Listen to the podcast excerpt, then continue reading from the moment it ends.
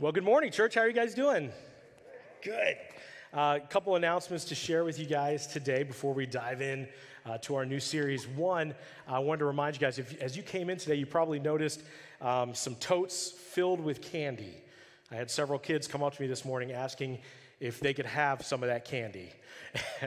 and and I let them know October 28th, yes, they could have some of that candy. But we are collecting candy right now for our uh, trunk or treat event at the community center just a block down the road. Um, and we definitely could use more. Um, we're, we're hoping to be able to have at least eight cars. Um, over in that parking lot. I think right now we have about four people signed up. So you can help us in two different ways. One, if you're willing to be there on Saturday for a couple hours and um, decorate your car. We can even help you decorate your car if you need help with that. And just uh, connect with people in the community and give out some candy. Um, we would love for you to do that. So you can sign up in the sign up sheet out there and be a part of that team.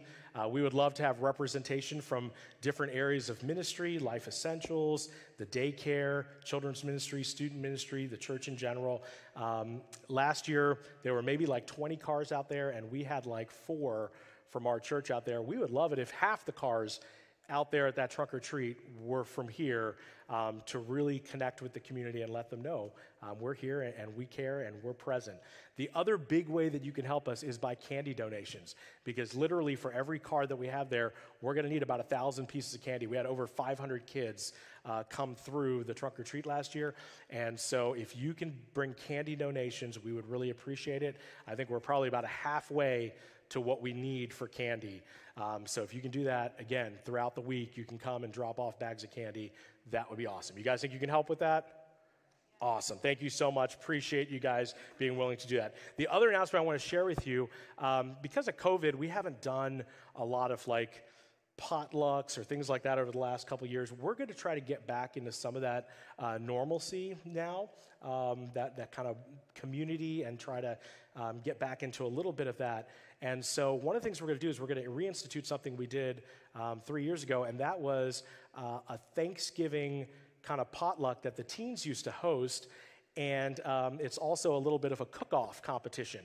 And so, if you mark on your calendar Sunday, November 12th, we would love it if you guys consider staying after church. We're going to meet in the gym and we're going to have a Thanksgiving meal together on Sunday, November 12th. And you can bring your grandma's secret recipe dish or whatever it might be, and you can even enter into a contest for best meat, best side dish, best potato, best pie, best dessert. There's a sign up sheet in the back. You can also talk to Millie Axelson, who's going to be heading that up, uh, for more information on that. But we would love for you to come, bring a dish, participate, and have some fellowship on Sunday, November 12th. So, those are my announcements for this morning. Um, I also ask that you um, bear with me this morning because your pastor is not 100% this morning. I actually came down with a sinus infection that progressed into an ear infection. Um, yesterday, I was completely laid out, I was in so much pain. Um, so I am heavily medicated this morning. So this will be a fun service for some of you. If it's your first time here, you're going to have fun with this. So here we go um, in our service today. Welcome to First Light South Portland Church. If you have your Bibles with you, open them up to the book of Acts in the New Testament. Acts chapter 3 is where we're going today. And um, again, you picked a great day to join us because today we're starting a brand new series that's going to carry us actually into the first Sunday of November. And this series is called Relational Vampires. Now, you might be wondering this morning who are these relational vampires, Pastor. I know Halloween is almost here, and maybe you're trying to think of something funny for Halloween, but we know that, pa- that vampires are not real, okay? But I'm here to tell you today they are real. They are real. And they might not look like Count Dracula or, you know, the characters from the Twilight series trying to drink your blood, but there are people in this world who, if we allow them to, they can suck the life right out of us. And guess what? We work with them, we go to school with them, we talk on the phone with them, we correspond with them on Facebook and social media. Some of us will be eating Thanksgiving dinner with them in a few weeks. Relational vampires are real, and we all know them. Now, today we're going to talk specifically about overly needy people.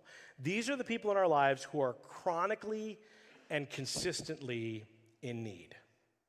Next week, we're going to talk about manipulative people, people who try to control you. And then in week three of this series, we're going to look at hypocritical people. How do you love and minister to those people who say one thing and then they do something else?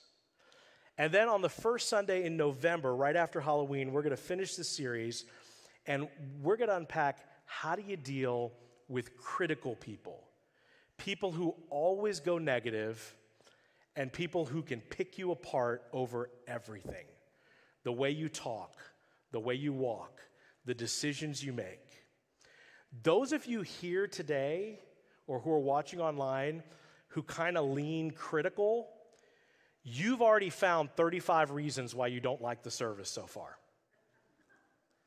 We're going to talk about you in week four, so stick around. You might learn something about yourself, okay? Now, as we start this series, there is one thing that I want us all to embrace and take ownership of.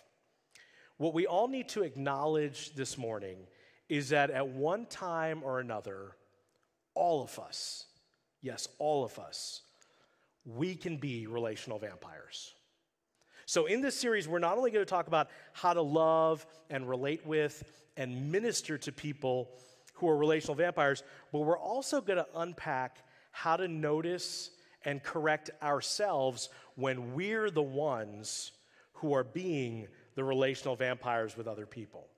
And the good news for all of us this morning is this that God loves all people, even relational vampires. And in his word, he shows us that we should love these people and we should care for these people. And so today, we're going to jump right into this series and we're going to get this party started by talking about the super needy people in our lives. Now, oftentimes when we think of somebody who is in need, our mind immediately goes to the people who are in financial need, right? Especially in, in like you know, our society today where we have like a struggling economy. We all know people who are out of work. We all know people in our lives who are struggling just to make ends meet. And unquestionably, when we talk about needy people, that's a big part of it. It is. I mean, that's why we have our Life Essentials ministry, right, Zahira? That's why we have a ministry like that where we provide food and clothing to people in need in our community. It's also why we have our 1 in 100 ministry fund to help church families who might experience a crisis. And many of you, I want to point out, give monthly to both of those funds. You go online and you hit the tab for giving, and you give $20 a month to Life Essentials and $20 a month to 1 in 100 Fund. And, and that's awesome. And I praise God for you guys who do that. You do it above and beyond your normal giving. And that's awesome that you do that because it really makes a difference in people's lives. But today I want to expand on the topic of need beyond that financial giving, and I want to talk a little bit about the dark side of this. I want to talk about the relational vampires in our lives who are emotionally very, very needy. Some of you, you may have someone in your life, and it seems like they always have drama. There's just always drama going on. The world is always against them. They're always on TikTok or on Facebook with a post about how it's everyone else's fault and they're always a victim and they always need to share about their problem. And if you don't answer immediately, then they get upset. If you don't respond back to them when they write you or whatever, and then they leave you a five minute voice message, they're just needy people and it's the world is falling apart and I'm in trouble again and I don't know what to do and you got to help me. Some of you are getting tense right now as I describe this because you know that person. You're thinking of someone right now. In fact, if you know somebody like that in your life, would you just raise your hand right now? Look, like just stop for a second. Look around the room. Keep your hand up in the air. Look around the room. Almost every single hand in the room. In fact, keep your hand up in the air right now. Hold them up so everyone can see. Keep your hand in the air if they're sitting next to you right now. No, I'm just, I'm just playing. Just, just playing. So we can avoid them. Okay? No, just, just kidding.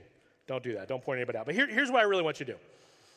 if you're sitting by somebody this morning who is not super needy, in fact, you're sitting next to someone who actually makes your life better, would you just tap them on the shoulder this morning and just give them a big smile and just look at them and say, You complete me? Will you just do that? Say, You complete me. Awesome. And if you're here today and you're single, you're welcome. Okay? You're welcome.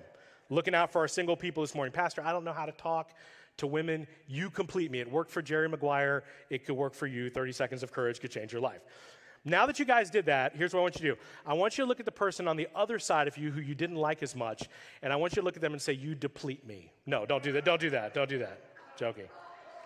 But the truth of the matter is, the truth of the matter is that sometimes when we come across people who are in need, if we don't minister to them in appropriate ways, in healthy ways, we can wind up hurting ourselves and we wind up feeling depleted and drained and emotionally and physically and mentally exhausted.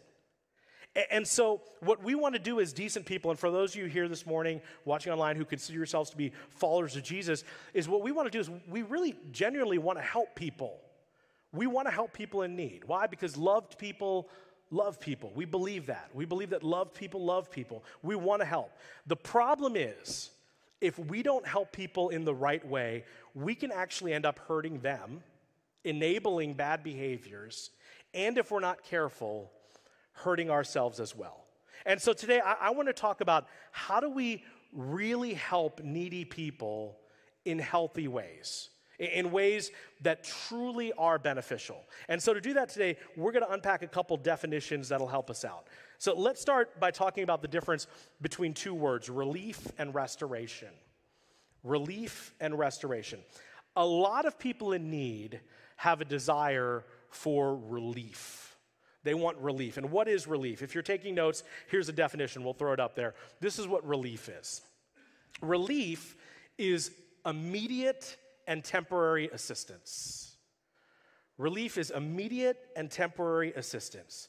When someone is facing a tragedy, when someone is facing an unexpected loss, they need relief. And the people of this nation, the people in this church, I mean, we are, are pretty good at offering relief. This is a tornado you know plows through a neighborhood and we're like on it. We're collecting food and clothing. We might send a team in there to help rebuild some houses. That's relief. A person in our church comes down with a serious illness or you know a family has a new baby and we're delivering meals for the week. Like miss jean is on it and she's putting together a list and, and people are going and, and they're bringing meals to that family. You know, a terrorist attack happens in Israel, like happened last week, and we're, we're packing crisis care kits. War breaks out in Ukraine. We're packing crisis care kits. We're sending them out.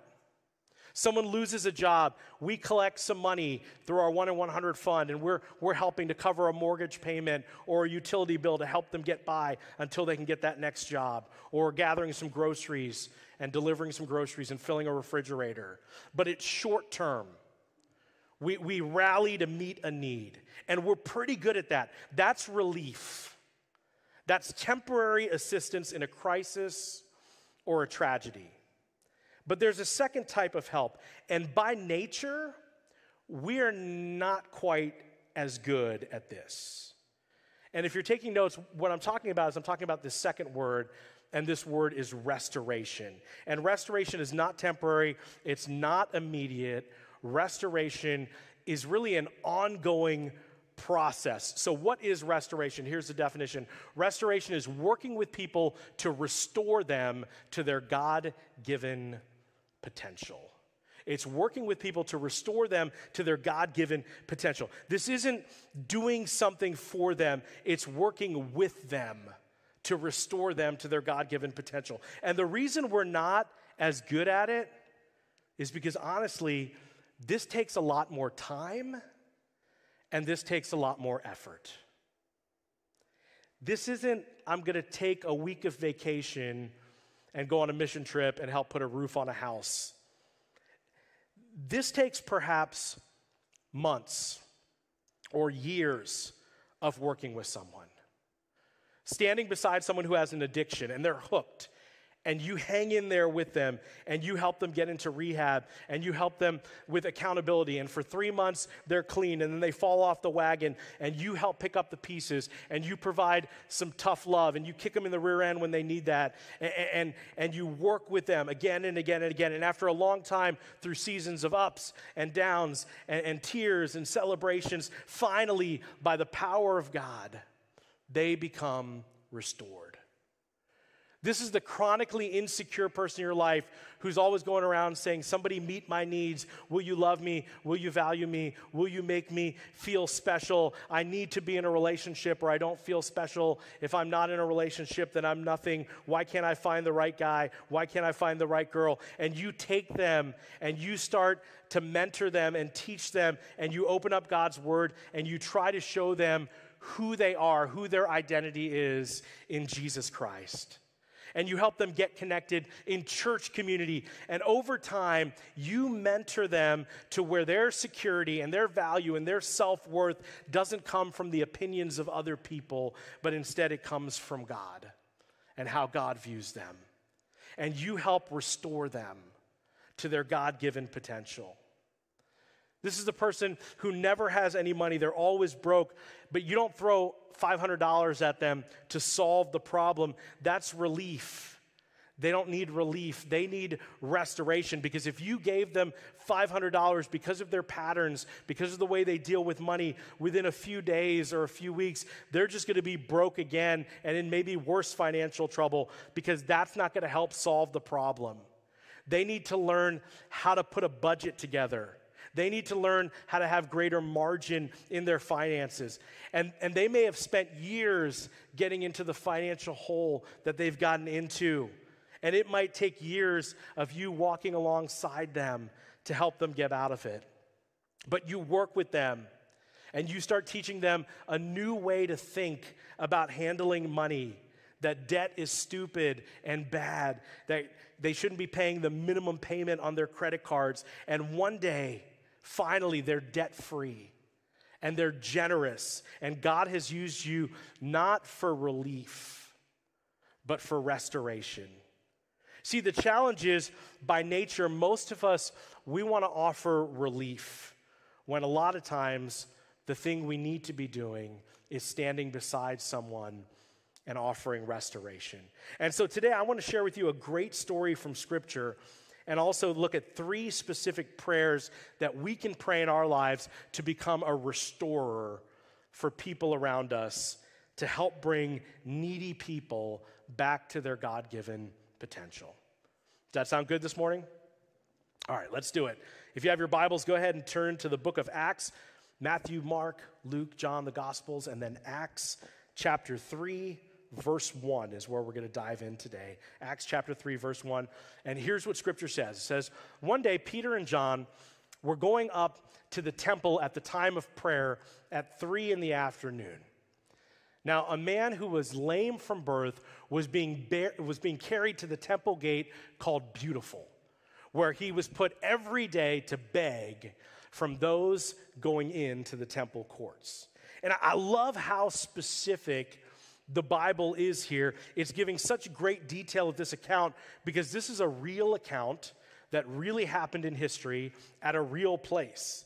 Those of you who are planning on going um, on our Israel trip in 2024, um, when you go to Jerusalem, you will walk there. You will see the gate called Beautiful. And at this gate was this guy who, for his entire life, he was disabled. He was born that way. And so here we see a guy that was in significant need his whole life. And for his whole life, what people offered him was relief. Somebody carried him each morning and dropped him off at the gate. Relief. He begged, and people gave him money. Relief. And then someone picked him up and carried him home so he could go to bed. Relief. And this guy was smart because there were three common places to beg where you had a better chance of getting money at this time in history. The three most popular places. The first one was this the South Portland Mall. No, that's our time in history. Sorry, my, my bad. In, in Jesus' time, the first place is what they would call the highways. the highways, a place where there was a lot of foot traffic and people walking. Number two was in front of the homes of wealthy people. They would go sit outside of the homes of the wealthier people because they thought wealthy people might give more. But the most lucrative place to beg was in front of the temple because this is where everybody would go to get right with God. They would go to the temple. And let's call it the way it was the Pharisees, the religious leaders of the time, they loved to give publicly to show how holy they were. So they would say, I just gave $5. You only gave $1. I gave the guy $5. I'm holier than you. And so this guy knew that more likely than not, people would meet his needs at this location. Verse 3 When he saw Peter and John about to enter, he asked them for what, church? Money, which most people would think was his greatest need. I mean, he was disabled, he couldn't hold down work, he needed money to survive, he needed money to eat.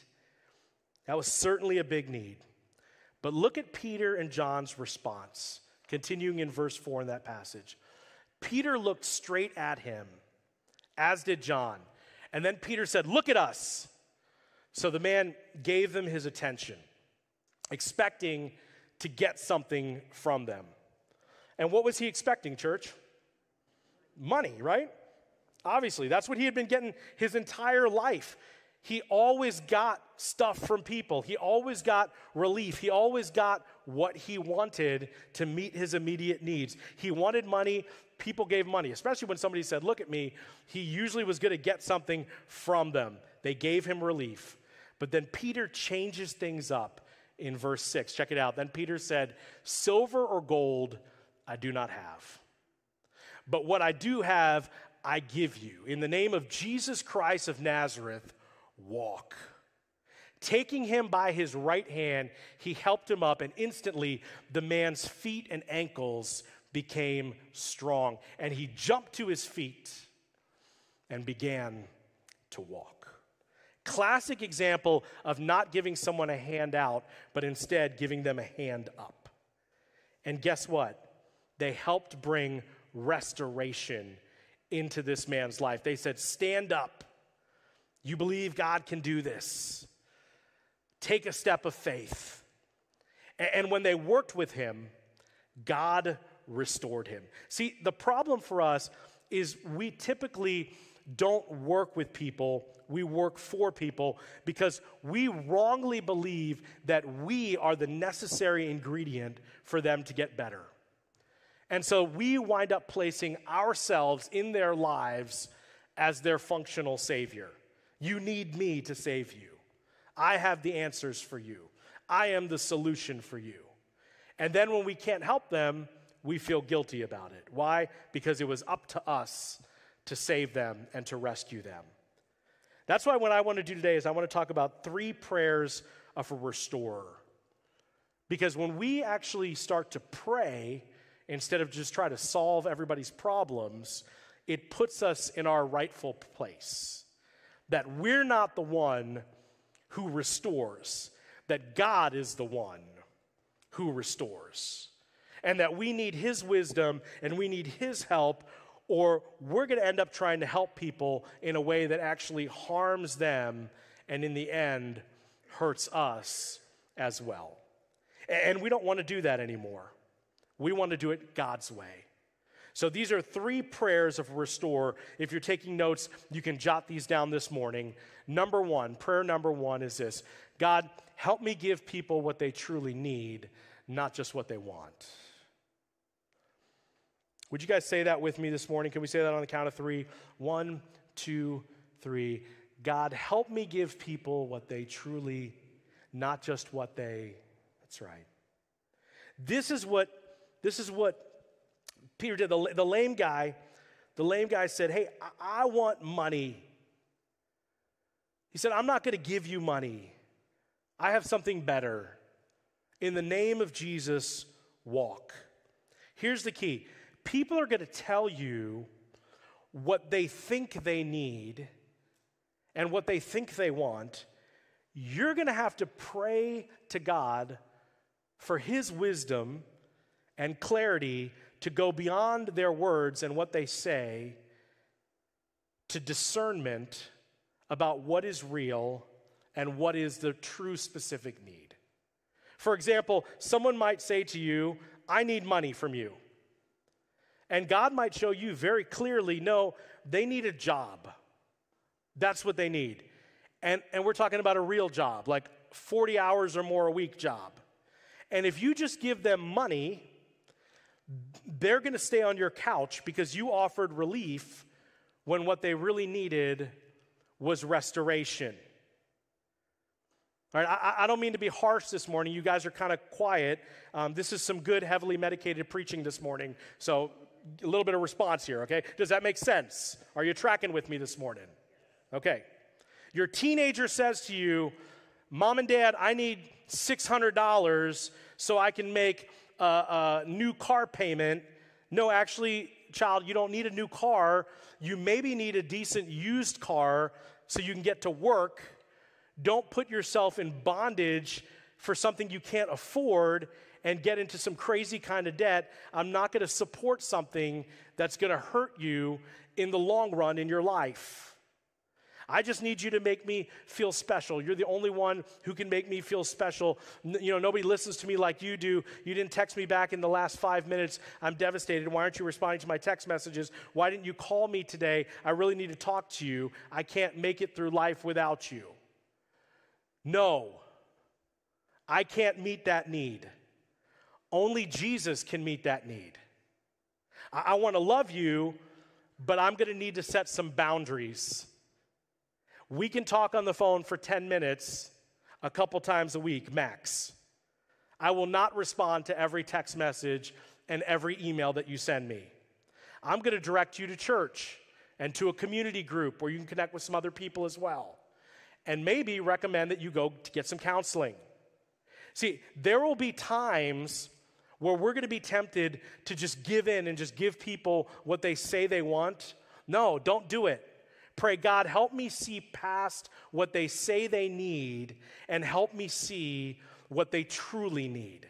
Second thing, and I believe for many of you this could be life changing, as God uses you to love others who are in need, this is a powerful prayer. Prayer number two is this God, help me to not continually rescue people from their consequences. God, help me to not continually rescue people from their consequences. How, how, many of you know that God has set up a system, a biblical principle? We reap what we sow. Do you know that? That's a biblical principle. It's true. There are consequences for our actions in life. In Galatians 6, verse 7, it clearly says in Scripture this it says, Do not be deceived. God cannot be mocked, for a man reaps what he sows. God has designed a system that, like Taylor Swift said, when you play stupid games, you win stupid prizes. That's a biblical principle. You reap what you sow. And it's there so you can learn to make wiser choices in life.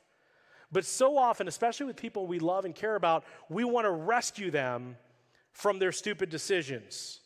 And we wind up getting in God's way from teaching them a valuable lesson in life. For example, I have five children, and I believe one of the biggest parenting mistakes we can make is to continually rescue our kids over and over and over again from the consequences of their actions. Yeah, we love our kids. Yeah, we may occasionally rescue them from a situation. But if we are over and over and over again rescuing them from consequences of their actions, it is a problem. And, and this pattern with some parents starts when they're young. I mean, I did an internet search and I found all these products online that are just insane. And they're all about how to protect your kids. I just want to show you a couple of them this morning because I think they're ridiculously funny and really appropriate for the season, okay? Are you worried about your baby crawling around on the ground and getting sick or getting COVID? Well, you can protect them with this. It also doubles as a Halloween costume depicting the first Alien movie with Sigourney Weaver, okay? Worried that your baby rolls in their sleep and you can't always have your hands to hold them? Well, just use this. Your baby won't roll over ever again. They will require counseling for years to come. Worried about your baby dropping their pacifier and getting some germs on it? Then just buy this, strap it to their face. They actually have a Halloween version too. You can have little baby Hannibal Lecter going around. Speaking of prison, does your baby crawl out of the crib all the time? Just buy this. Just jail them in there. At our house with five kids, um, we couldn't afford to buy the baby prison. So, you know, my wife's really handy. Um, Julie just made a homemade version. Here it is. Telling you guys, it worked like crazy, but it's why all my kids have a twitch when they walk around if you watch them. But what happens over and over and over again? Kids make a bad choice, and what do we do, parents? Oh, you didn't, you didn't do your science fair project? It's due tomorrow? Well, come on over here. I'll do it for you tonight. Oh, you're in trouble because you did something at school? Well, I'll go down there and I'll yell at that principal. We're not going to let our little baby get in trouble. Oh, you broke your iPhone 15 for the third time? Poor baby, we'll just buy you another one because you're 10 and we'd hate to commit child abuse by not giving you a new iPhone. Stop it. Consequences, consequences, consequences. They teach lessons in life. Okay, I love you, but you're 46 years old. You can't stay on my sofa anymore. I'll teach you how to fold your underwear and do your laundry and cook dinner, but it's time for you to grow up, get a job, and move out. It's like the story of the prodigal son in Luke 15. It's incredible what the, the loving father didn't do in that story. For some of you, maybe that should be your homework assignment this week to read through the story of the prodigal son and look at what the loving father didn't do. The son said, I want a party. For those of you who might not remember the story, he said, I want a party. Dad, I wish you were dead so I could have my inheritance right now. Give me my cash. And the father did it. He gave him his money. And the son went out sleeping around, smoking weed, having a good time. One day he wakes up and he's broke and he's lying in a pig pen, and his life literally stinks. Literally stinks. Guess what the dad didn't do? The dad didn't come and rescue him out of the pig pen. He loved him enough to allow him to stay in the pig pen. Why? Because the Bible teaches that the son then came to his senses and realized, I'd rather be even a servant in my dad's house than be sitting in this pig pen where I'm at. Sometimes we need to, to think and realize because I love you, I'm not going to rescue you. Because I love you so much, I'm not going to interfere with God's given consequences that you're facing.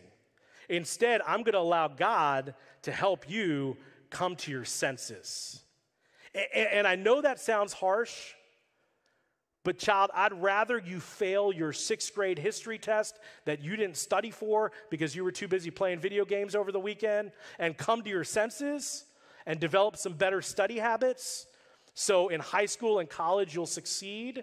Than for me to rescue you right now and let you stay home and pretend like you're sick and see you get kicked out of college and screw up your life later.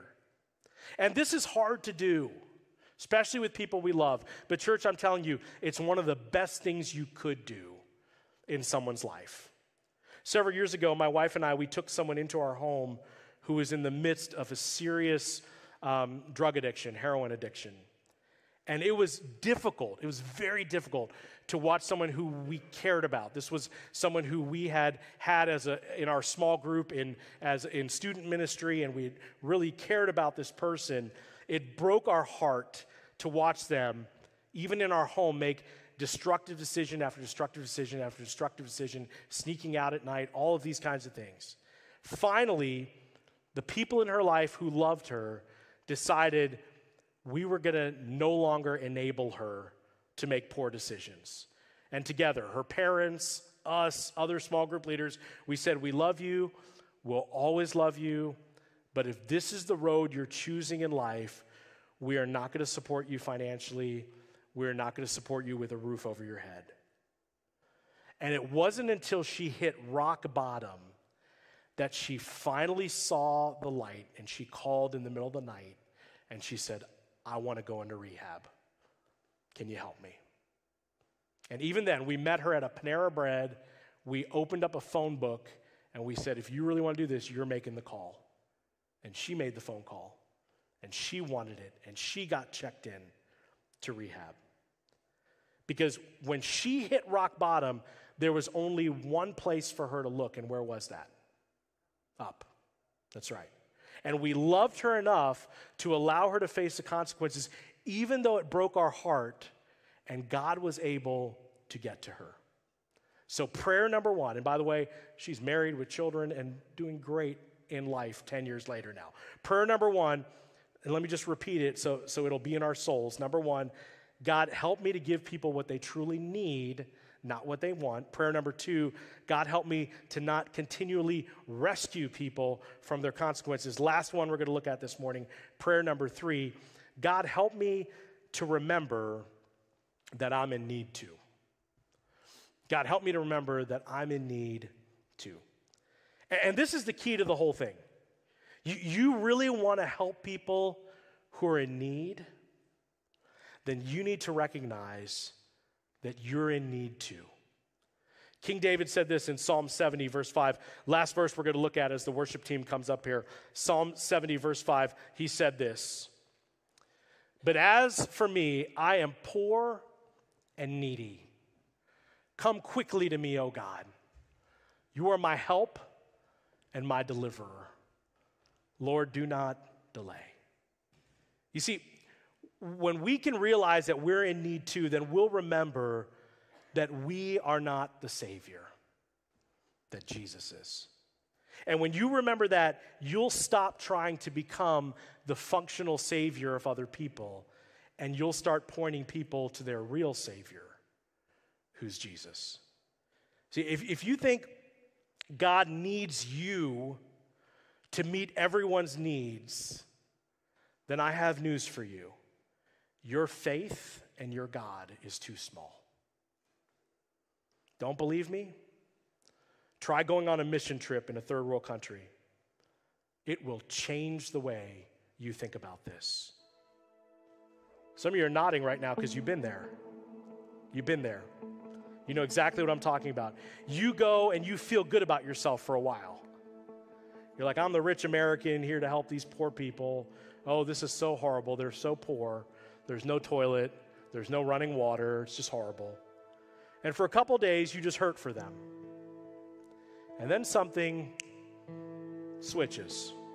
And suddenly you go, wait a minute, the more I do for them, the more they're actually doing for me.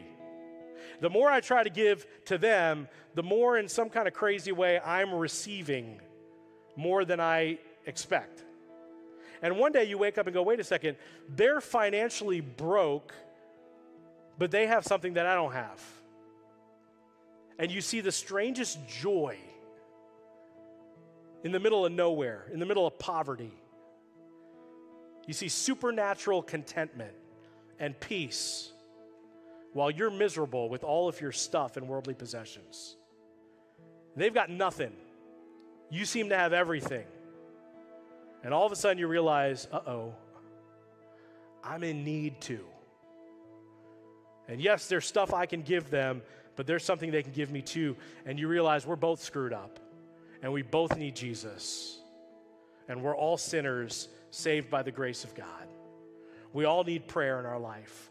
We all need encouragement in our life. We all need forgiveness and support and friendship. And suddenly you're not just offering money for relief or short term help, but you're living in biblical community and you're doing life together.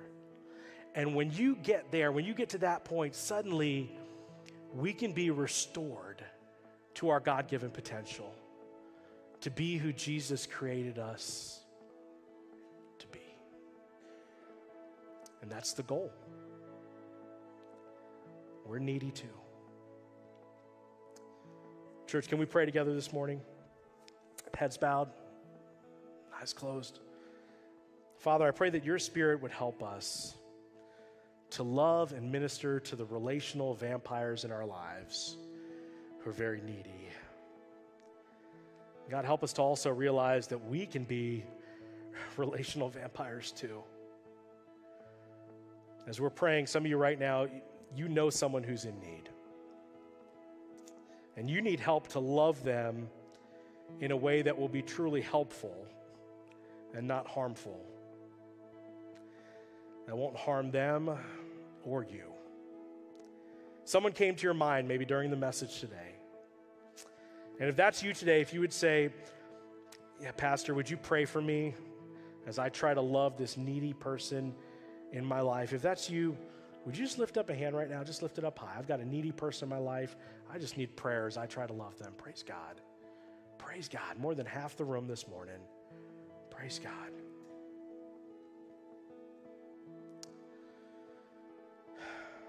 Thank you for your honesty, church. Love my church. So thankful that we have such transparent, real, and honest people here. God, I pray in powerful ways that you would give them wisdom and strength by the power of your Spirit to know how to relate with those needy people in their lives, Lord God. There are others of you here today, and, and you might be thinking, you know what? Right now, I'm the one in need. It might be a physical need, it might be a financial need, it might be a relational need, it could be a spiritual matter. But if that's you and you would say, you know, Pastor, I'm the one in need, would you pray for me? Would you lift a hand right now if that's you? I've got a need personally in my life right now. Praise God. Praise God. Lots of folks this morning. Thank you for your courage today. Let me pray for all these needs. God, I pray I pray for those who are ministering to others that you would give us eyes to see the real needs. Give us wisdom, God. Give us courage to, to love in ways that will truly help and not harm. God, for those who just raised a hand and said they're hurting right now with a need in their own life, God, I pray today that we would be connected to your body, your family, your church. I pray there would be some conversations here today that maybe they would have the courage to go up to somebody and be real and share what's going on. God, I pray that people would not be allowed to leave this building because somebody would reach out and put a hand on them, offer a hug and a prayer. You look like you're a little down. How can I help? Help us, God, to love one another, to connect with one another and ultimately to connect each other to your son, Jesus. God, I pray we would continue to excel at offering relief in the crises and tragedies in this world. But God, I pray that as your church that we'd be a people who would also go beyond relief. That we would be a people who would help restore the broken and bring about true healing in the lives of people. God, we thank you in advance for what you're doing. As we continue to pray this morning, some of you are going to realize that your greatest need is actually spiritual. You may be like I was growing up, where you believed in God, but you didn't know Him personally. I had a spiritual need. Some of you, you've done some wrong things in life, you've made some bad choices. Maybe now you feel extremely guilty about them. You have a spiritual need. Some of you, you you've tried your best to fill that emptiness inside of you. You tried buying things, you've tried chasing after money and pleasure and relationships and on and on, but you still feel so empty inside. Why? Because you're trying to fill a God shaped void with poor substitutions. You have a spiritual need. But guess what? I believe that's why God brought you to this service today. Because he loves you so much that he sent his son Jesus, who was without sin, to pay for all of your sins, all of your wrongs on the cross, so that you could have forgiveness and a real personal relationship with the God of the universe. He wants to meet your needs through his son Jesus. And so, if that's you this morning, if you'd say, Pastor, that's me, I know I'm in spiritual need, but today I'm ready. I need God in my life in a real way. Jesus, would you save me? Would you be first in my life? If that's you today, would you just be bold enough to lift a hand right now and say, That's me. I need a personal relationship with God. I need it today. Praise God. Praise God. I see that. Is there anybody else this morning? Praise God. I see that. Anybody else? Adults, teenagers, anybody else? I believe it's the greatest decision you could ever make in your entire life. And I don't want to hang on it so long, but I don't want to pull back when I believe God is moving in the lives of people. So I'll ask one last time Is there anybody else here today who desires a personal relationship with God? Would you just lift up a hand right now and be bold? Say, Yeah, that's me. Praise God. I see someone else in the back. Let me pray for you. In church, can we can we just pray together right now as a church? Let me lead you in prayer this morning. For those who are ready to receive Jesus as their Savior, let's pray together. Heavenly Father, save me from my sins. Jesus, I believe you died for me. And I believe you rose again so that I could live for you. God, thank you for meeting my needs. Thank you for paying the price for all my wrongs. So I don't have to be trapped in in guilt and condemnation anymore. I've been forgiven. God, empower me now in healthy ways to be used by you to meet needs in this world and to point other people towards you. God, thank you for new life. Thank you for loving me enough to meet me where I'm at. Today, I give you my life. I love you, God. In Jesus' name I pray. Amen. Church, can we celebrate some decisions this morning? Praise God. Praise God. I hope that never, ever, ever gets old here in our church. Can we stand together as a worship team leads us? I love having our few students leading us in worship today. Let's stand together. Let's sing.